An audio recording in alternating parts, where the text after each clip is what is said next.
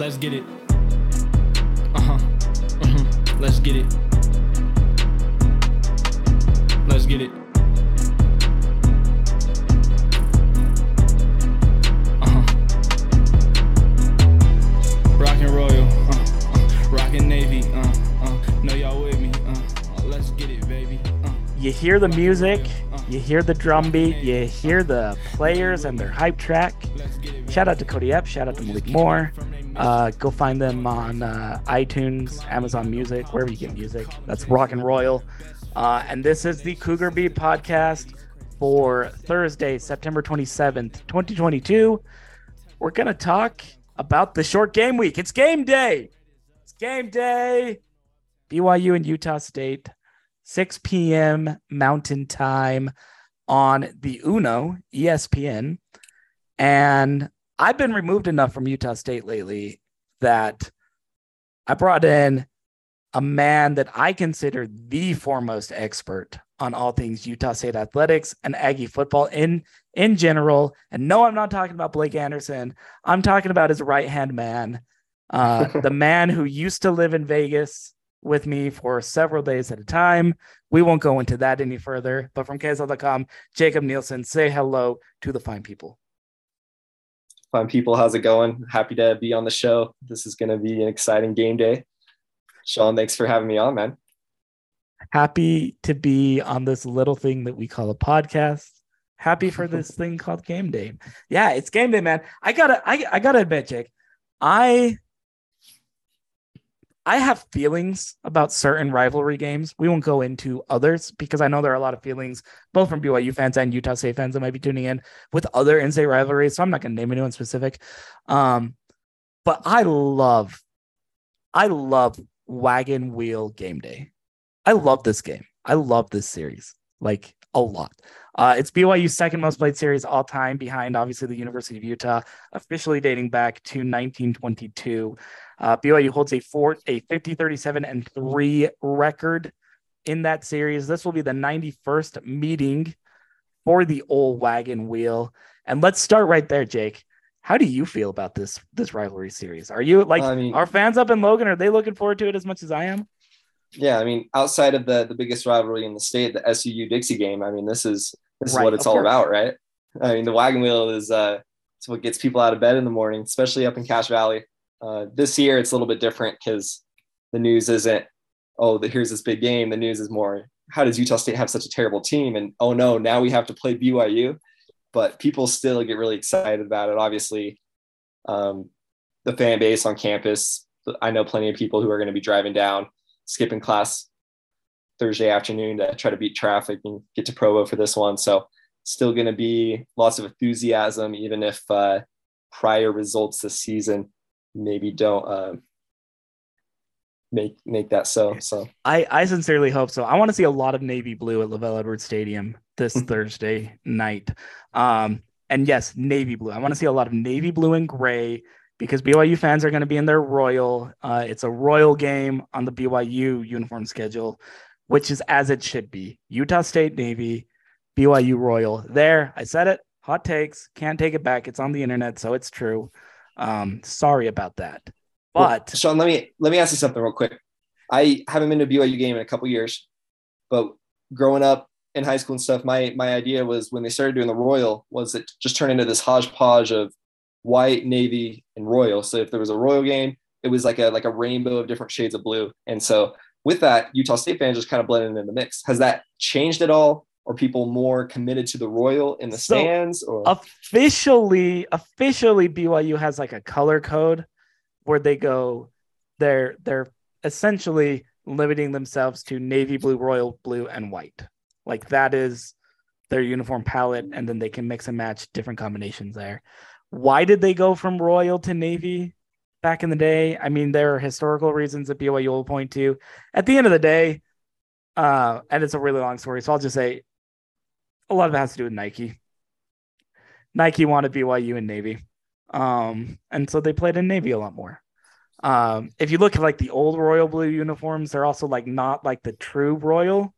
Like if you go CMYK them, Pantone them together, they're not like the royal that they play in right now. So it was a little bit more towards Navy, but that's getting really into the weeds, and we don't need to do all of that.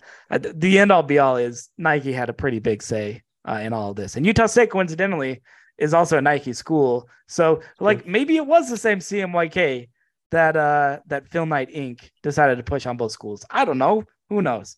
Um, but it's on the internet now, so it must be true again, right? uh Jake, let's talk about the Aggies some. Because uh Utah State's coming into this one one and three on the season after an incredible year last year in Blake Anderson's first year up in Logan, going on winning the Mountain West Conference, beating Oregon State in that LA Bowl. Uh, he signed a, I think it was a two day, uh, two year extension after that that automatically kicked in and was triggered. Um, just fantastic results in year number one. Really rejuvenated that fan base. I think it was kind of needed after a couple of down years. But man, like this one and three start, it includes a loss to Weber State, which we can get into if you want to. We don't necessarily need to, but uh, like this one and three start, that's got to be a little bit rough. Maybe a little bit like what was expected last year in year number one for USU. No, yeah, it's definitely been disappointing. And it's kind of the past decade for Utah State has gone like this a little bit. It's been one of the winningest times in Aggies history, but they have a great year and then they follow it up by um, looking a little underwhelming. It happened in 2019. Jordan Love was coming yeah. back. They had a Heisman campaign and then they finished One the love. year. Yeah, that's right. And they finished the year seven and six, lose to Kent State in the bowl game. So this has happened before, but this is just to another level, right? Because the high was as high as it's ever been, winning the Mountain West and also beating two Power Five teams in a season. And the low is losing to Weber State, right? And then losing to UNLV last week for the first time since 2008. So um, it's it's this has happened before, just it's just magnified on a greater level. And also, I think uh, the the honeymoon period with Blake Anderson lasted a really really long time because they just won, right? Yeah, and so everyone loved them, and so this is just it's been a major whiplash, definitely for the fan base to see just such an awful start that it's been, and there's certain reasons behind it, but at the same time, everybody thought this team was going to be better, except for maybe Bill Connelly at ESPN. He somehow his projections always has the Aggies in the the bottom quarter of the FBS. he he did just... not like he did not like even last year. Like Utah State's uh, SP plus rating was not great. Uh, I think he attributed it to a lot of luck. Their luck rating was really high, but uh, yeah, the the numbers did not like Utah State even hey, last it's, year. It's nothing personal. It's just just the algorithm, right? It's That's... just the algorithm. Yeah, exactly. It's just the algorithm. Shout out to the algorithm, the nefarious algorithm. uh, numbers don't lie, except when they do and sometimes numbers don't lie, but they can be manipulated. Um, that wasn't a shout at Bill. I, I promise. I, I actually really appreciate his work. I, I think it's very good overall. But yeah, but yeah, you're totally right. Um, you are absolutely correct. So maybe a little bit of regression to the mean on this year in some ways, uh, with one and three. Obviously, you know, you would hope that that mean doesn't include going forward losing to Weber State every year. But I would argue maybe, um, and I think UNLV is pretty good this year. They seem to have figured some things out, maybe not everything, but some things out. Uh, I would argue that maybe that UNLV loss was maybe a lot more indemnifying for the Aggies than even that Weber State loss. Uh, just because you do have a little bit of a rivalry element with Utah State and Weber State. You know, uh, Jay Hill has had that program. It is still an FCS program, but it has been trending upward for a while. Uh, UNLV was felt like a shock in a lot of ways, just because the Aggies, I think, have kind of controlled this game, this the, that series for so long, right? Yeah, it wasn't a shock in the idea that like UNLV was the favorite going in and stuff, but looking just bigger context, it was a shock. Like, oh man, now now the Aggies are losing to the Rebels, right? And I mean, credit to Marcus Arroyo. He uh, he went his first two seasons were just awful down there at the new Allegiant Stadium with the Rebels, but they seem to really be kicking it into gear this year. And there's some chatter that they might make a run in the Pacific Division in the Mount West because it's it's such a down year. And then Jake Haener with Fresno State, he's out for the foreseeable future. So they're saying, hey, the Rebs, why why can't they step to the plate?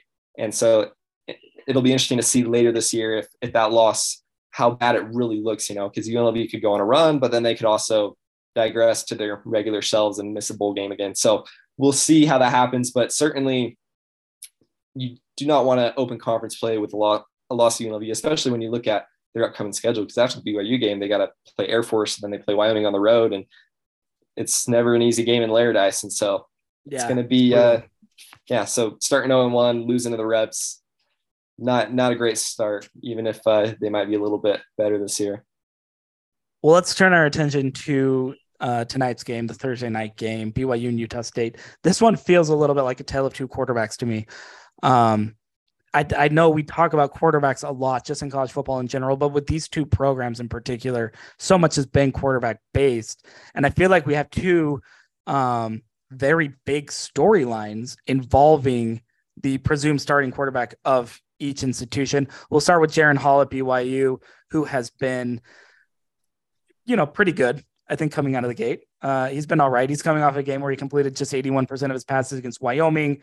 Uh, he's uh, 103 for 144 in four games in this his redshirt junior campaign what a lot of people expect to be his final season in college path in uh, college football 1164 yards uh, 72% overall completion percentage this is the one that i think is the, the one that's the most impressive though nine touchdowns with just one interception what's the vibe and the feeling coming out of uh, blake anderson and the aggies about stopping a guy like Jaren hall I mean, they know that this is a dude that not only doesn't make mistakes, but is able to exploit the mistakes of opposing defenses. And it's it's interesting because Jaren Hall's uh, he's faced the Aggies before, not last year, but way back in 2019. He cruised up to Logan, and that was when uh, they put put the hurt on the Aggies that to snap that two game losing streak.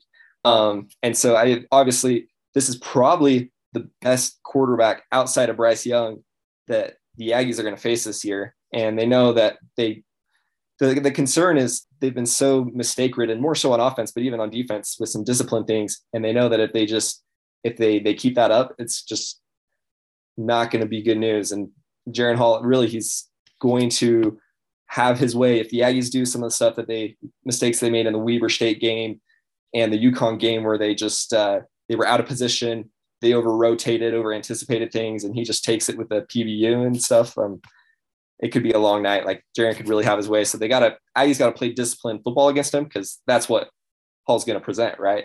And they're going to have to somehow manufacture some turnovers. But to your point, Hall just has that one turnover in the South Florida game and nothing since. And so it's it's going to be interesting to see if they can uh, really unsettle him. Yeah, one turnover, and if you believe Aaron Roderick, offensive coordinator at least, uh, he fully took responsibility for that pick. He said he called the play. Jaren didn't necessarily want to go through the play, but he threw the ball anyways. Uh, and the DB made a made a nice play, jumped a route, uh, kind of came out of came out of the end zone to to stop. I think it was the only truly halted drive at South Florida, and really the only one of the very few miscues that this offense has made, certainly in the passing game all year. Um, right there. So yeah, I, I think you're right. I think stopping BYU, if you're an Aggie fan, it definitely has to start with Jaren Hall because they haven't had great run production for the last couple of games. I know they had a nice breakout game from Miles Davis in the second half uh, against Wyoming, so that maybe should help them some. But even with their run troubles, Jaren Hall has just been so in command of the passing game that if if you're Utah State, you you probably really need to focus on that a lot. In addition to doing what you can against a run game that's been mediocre and or anemic at times, uh, for sure out of BYU. On the other side of the ball, uh, let's let's turn to Logan Bonner, shall we? Uh, yeah, I mean he. Uh, there's no other way to say he just he hasn't been good this year. You know, yeah, he's 753 total yards. That's 87th nationally in the FBS, which is something. Uh, he's uh, tied for six, tied for 69th nationally. Nice with six touchdowns. Uh, and one of the worst quarterbacks in the football bowl subdivision with eight interceptions. Now that number is maybe a little bit deceiving because five of those did come against UNLV. Utah State was chasing that game for a lot of it. Some of the throws were obviously still ill timed and whatnot.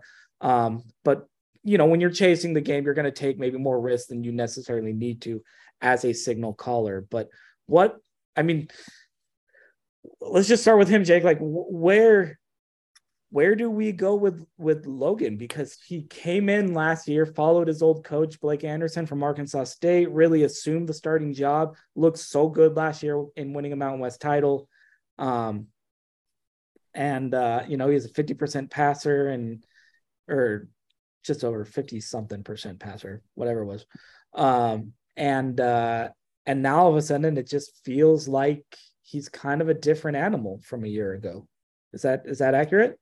No, that's that's very accurate. He looks like a different player in a lot of ways, and you got to bring up his he tore his ACL in the bowl game last year and has been yes, rehabbing yes. for that, and so that's an important thing aspect of it. But what's interesting is the message has kind of switched, and I don't know if uh, that's because his knee's fully better now. But the message at the beginning of the season was, "Oh, hey, he's settling back in. He's still a little bit injured and rehabbing." And then all of a sudden, after the Weber State game, the message was, "Oh, he's healthy with his knee. He just psychologically is going through it a little bit. And so, I mean, both those things can be true to an extent.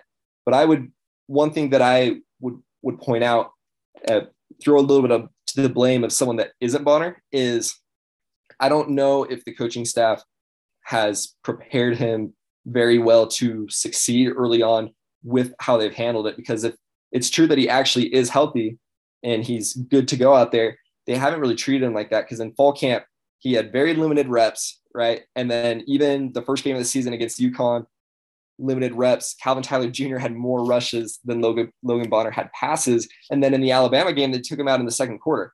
So if he really is healthy, they've been coddling him like he is injured, right? And so then you throw him against a really good Weber State defense, and he got exposed. I granted it is an FCS school, so that's a little bit of a defense to Bonner with uh, kind of the coaching staff. If he actually is healthy, why weren't they treating him like it, right? And so then on the other end, it doesn't look like he's healthy. Like he doesn't look confident throwing the ball. His knee's not very planted, so he's selling these throws and stuff. And so if he's not healthy, why are you playing him when you have all these other studs behind him that can produce, right? So it's kind of the it kind of just doesn't really make sense in a lot of ways. I I will say Bonner he had some of his best throws of the season against UNLV. He had a he finally had his three biggest pass plays mm-hmm. for 44 yards 40 yards and 39 yards. One of them, a 39 yard touchdown to to Terrell Vaughn. And so he still has his arm talent that he had last year, but I mean, his his knee, his decision making is poor. He's really forcing it, and there's other issues there with play calling and receivers not getting separation. But at the end of the day, like if you're throwing five interceptions in a game, two of them were at the end of halftime and the end of the game, and so they were more of keys, but three of them were in-game scenarios where they were moving the ball down the field and then he just he just blew it right he just did not read the coverage right and you, that just it just can't happen right and that's in some ways that's not a talent thing that's just a decision making thing and when you're the six year quarterback you you can't be getting fooled by fake coverages where they just rush three and they draw back their linebackers and and they get it and so that's been probably the most frustrating thing is if he is really healthy he's still making these mistakes that don't have anything to do with his knee. He's just making poor decisions out there.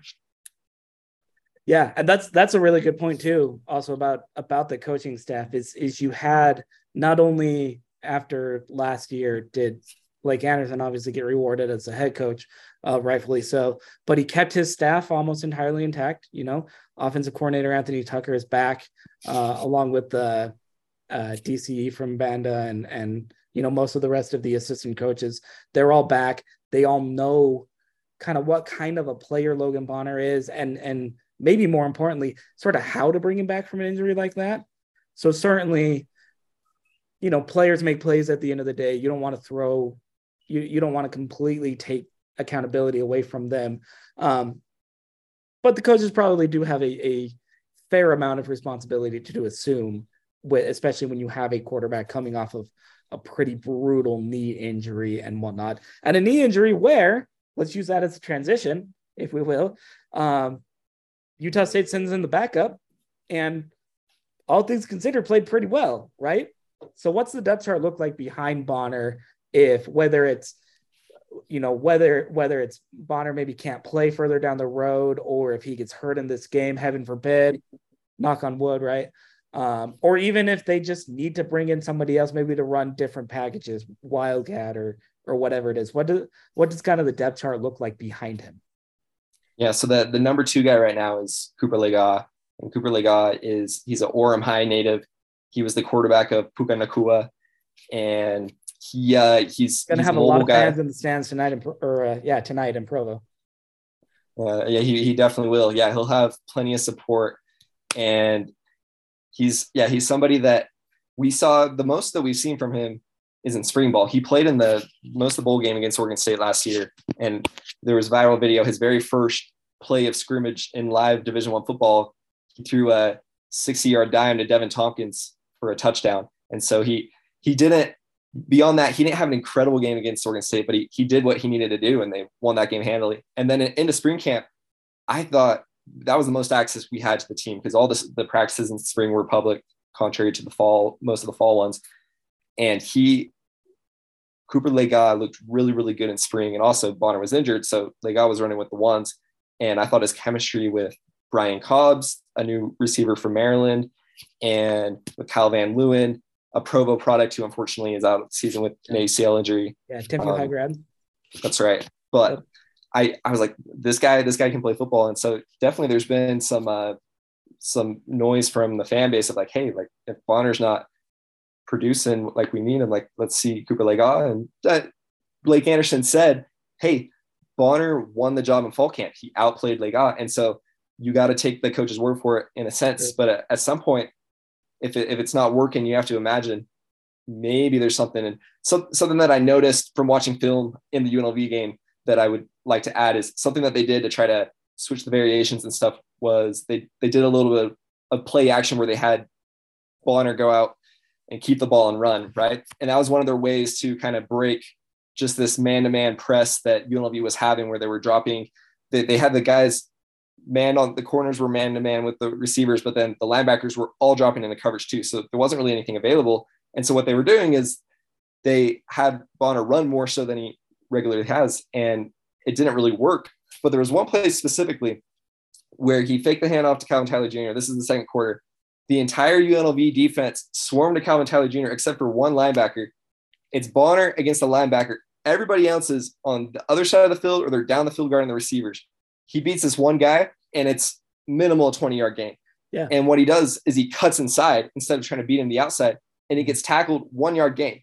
And watching that play, I'm like, if Cooper Lega or the third stringer, Levi Williams, who transferred in from Wyoming, who can also run, yep. if one of those guys was out there, they would have beaten that guy and gotten easy first down. So if that is their idea to kind of get the offense going, is try to get the quarterback scrambling a little bit.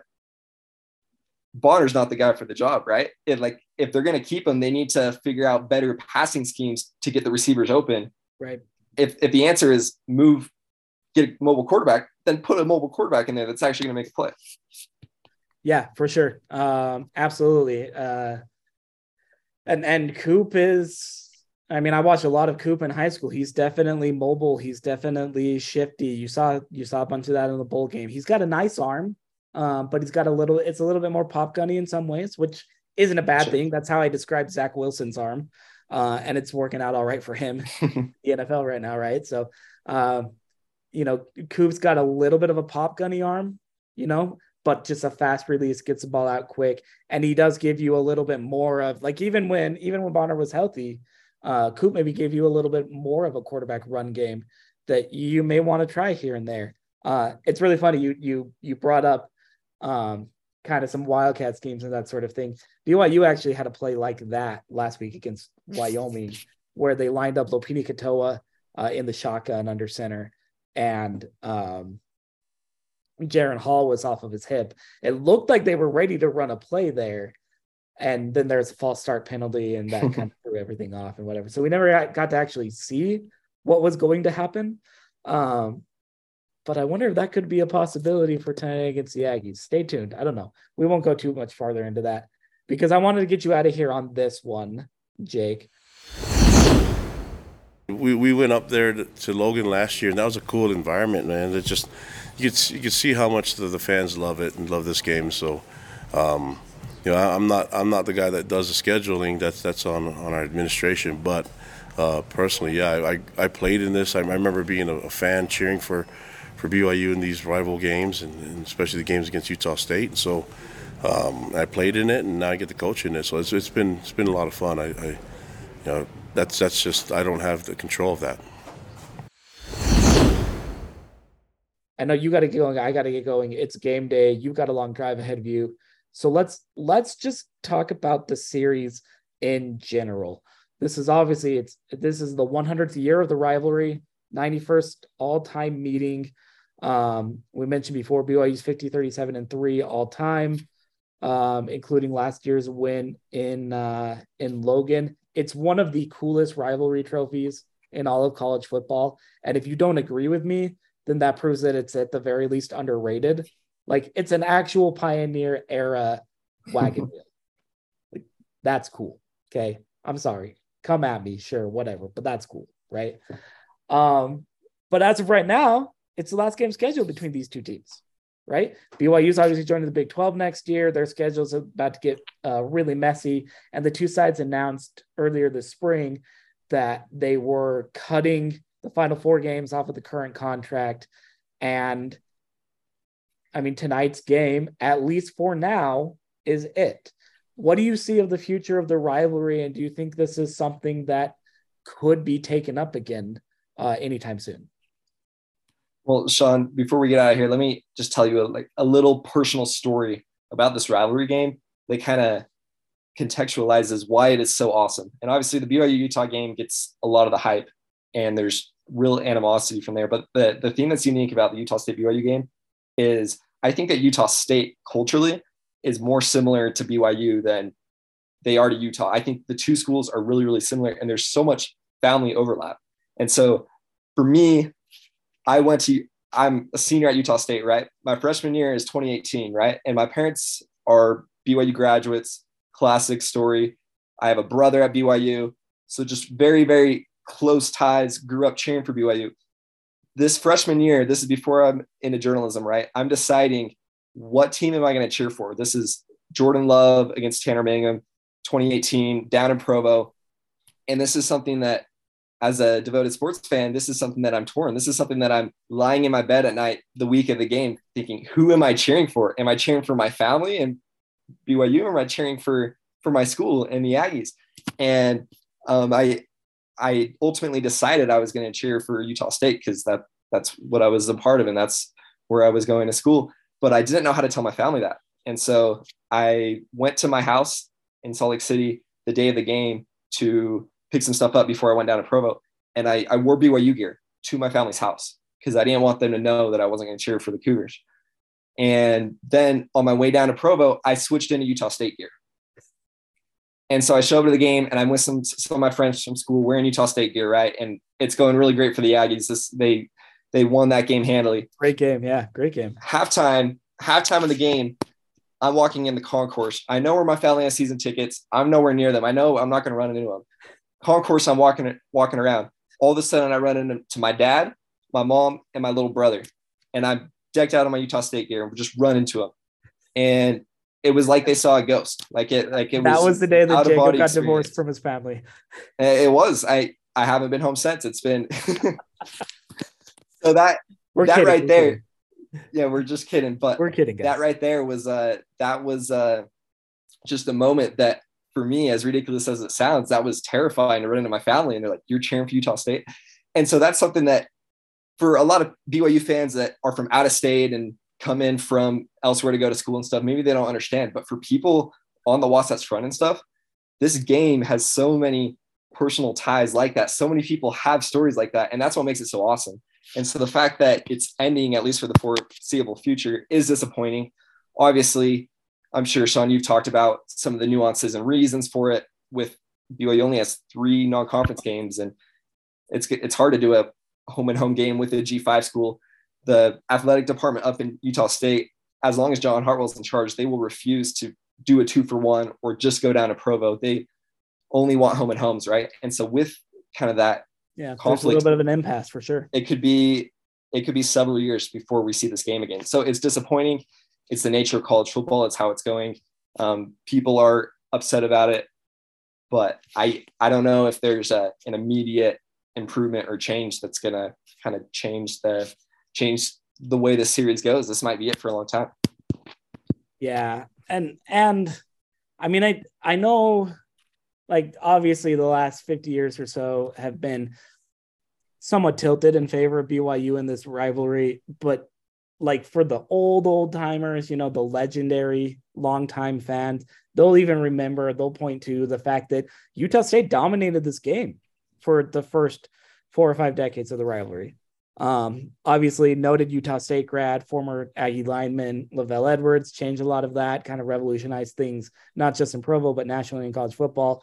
Uh, and the rest is was history, as they say. But this was a game that even while even while LaVell was turning around BYU in so many ways, making them this, you know, this national product with this coast to coast fan base or whatever, uh, he always said, I want to play my alma mater. We have to play Utah State. They kept playing Utah State every year. And it and I'm with you, like in, so many ways, like this this in-state rivalry really kind of characterizes the nature and the flavor of the state of Utah. Uh, it's really unfortunate that nothing's scheduled after this point. I think the game's going to come back. I really do. Um, it's probably not going to be immediate. It's going to take a couple of years. You know, maybe both sides sort of need to step away and realize what they have with it. But I do think it's going to come back. It's going to show up in in some shape or fashion, or at the very least, how cool would it be to have like an LA Bowl type of experience where, you know, Mountain West champion uh, Utah State and number three team in the Big Ten, BYU or Big 12, kind of sneaks into that spot in the LA Bowl. Like, um, I know it's technically a Pac 12 spot, but we're we're pretending the Pac 12 doesn't fill out its bowl allotment, which surprise, they almost never do every year. Uh, like that would, knows, that would might, still be pretty cool, I think, right? No, the Pac 12 might not exist anyway. So that's true. That's true. Or Pac 10 or Pac 5, whatever it is at this point. Um, yeah, for sure. So I'm I'm with you no, though. Yeah. Like I, I love this rivalry. I think it's a great scene. Um, I've even like I've been drumming the beat that it is a rivalry for 10 or 12 years, as a lot of BYU fans have said it's not really anymore. Um, I'm old enough to remember when Utah State did have a nice little run there in the early 90s through this thing. So um they're uh there's still value in this. And and you are you are seeing even nationally like yes college football is changing you know bedlam's in, ending between oklahoma and oklahoma state in a couple of years. But you're also seeing some older rivalries spring back up. Texas a&m and arkansas the other day because of a&m's jump to the sec and I, I you know it's going to be great to see texas and texas a&m play each other again. I don't think bedlam's totally dead. I really don't it might take a couple of years off but i think it'll eventually come back and i think the wagon wheel's the same way it's you know it's probably not going to be immediate it's really unfortunate for those of us who look forward to this game annually or close to annually. But I think eventually both sides are going to wind up coming back together and, and we're going to see we're going to see this play out. Um, and I don't think it'll be too long. Hopefully. Again, knock on wood. Um,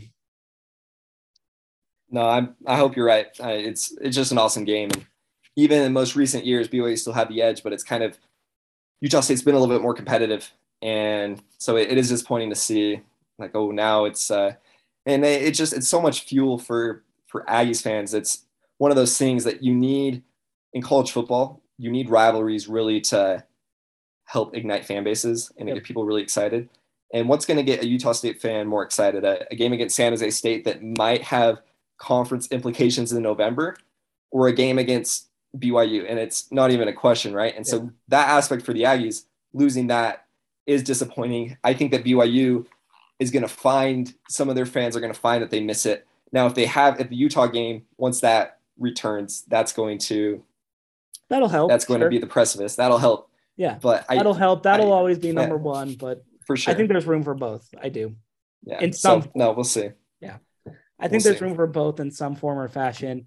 It just might might take a couple of years to figure out exactly what that form looks like, but it's I can I can just about promise this, guys. It's not gone forever. It's not going to be gone forever.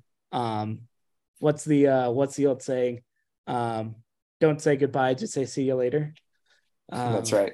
From uh, what's that Breakfast Club? I think it was the Breakfast Club. I can't remember. Um, anywho, I was I was born in the, the 21st century, so I don't I don't understand that that reference. Now you're really making me feel old. and on that note, kicking you off of this call, kicking you off of this podcast. But thank you to Jake Nielson for joining me. Um, you can find all of his fantastic coverage over at KSL.com. Um, and uh, some stuff here and there also in the Herald Journal, cheating on us a little bit, but that's okay. I, I understand. Those are great guys up there at the HJ. Uh, fantastic Aggie coverage there as well. Uh, Jake, give us a social media shout out real quick before we get out of here. Where, where can where can the folks follow you? Instagram, Twitter, TikTok. Follow me on Twitter at at Jacob Nielson twelve, and uh, yeah, that's uh, that's about it. That's where uh, my professional prowess begins and ends is on Twitter. So no TikTok yet, though. I just just you wait. We'll we'll, we'll get a couple of dances we'll out. Work on it. Yeah, maybe maybe we'll do something this afternoon in the in the press box. Yeah, we'll work on it. We'll work on it.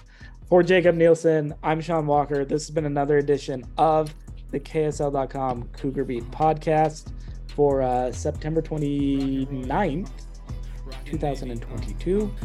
Uh, BYU Utah State. We'll see you guys after the game. Rockin' Royal, uh, rockin' Navy, uh, know you with me. Let's get it, baby. Boys just came back from their mission. We going crazy. Kalani got no problems. You could call him Jay Z. Best fans up in the nation since the 1980s. Strange staff keep us working. Yeah, we never lazy. Touchdown, touchdown, touchdown. Cougs is who they want now. Red is upstate and we don't do no uptown. Had them singing like a flute. We don't play around with no Utes or them Aggies up in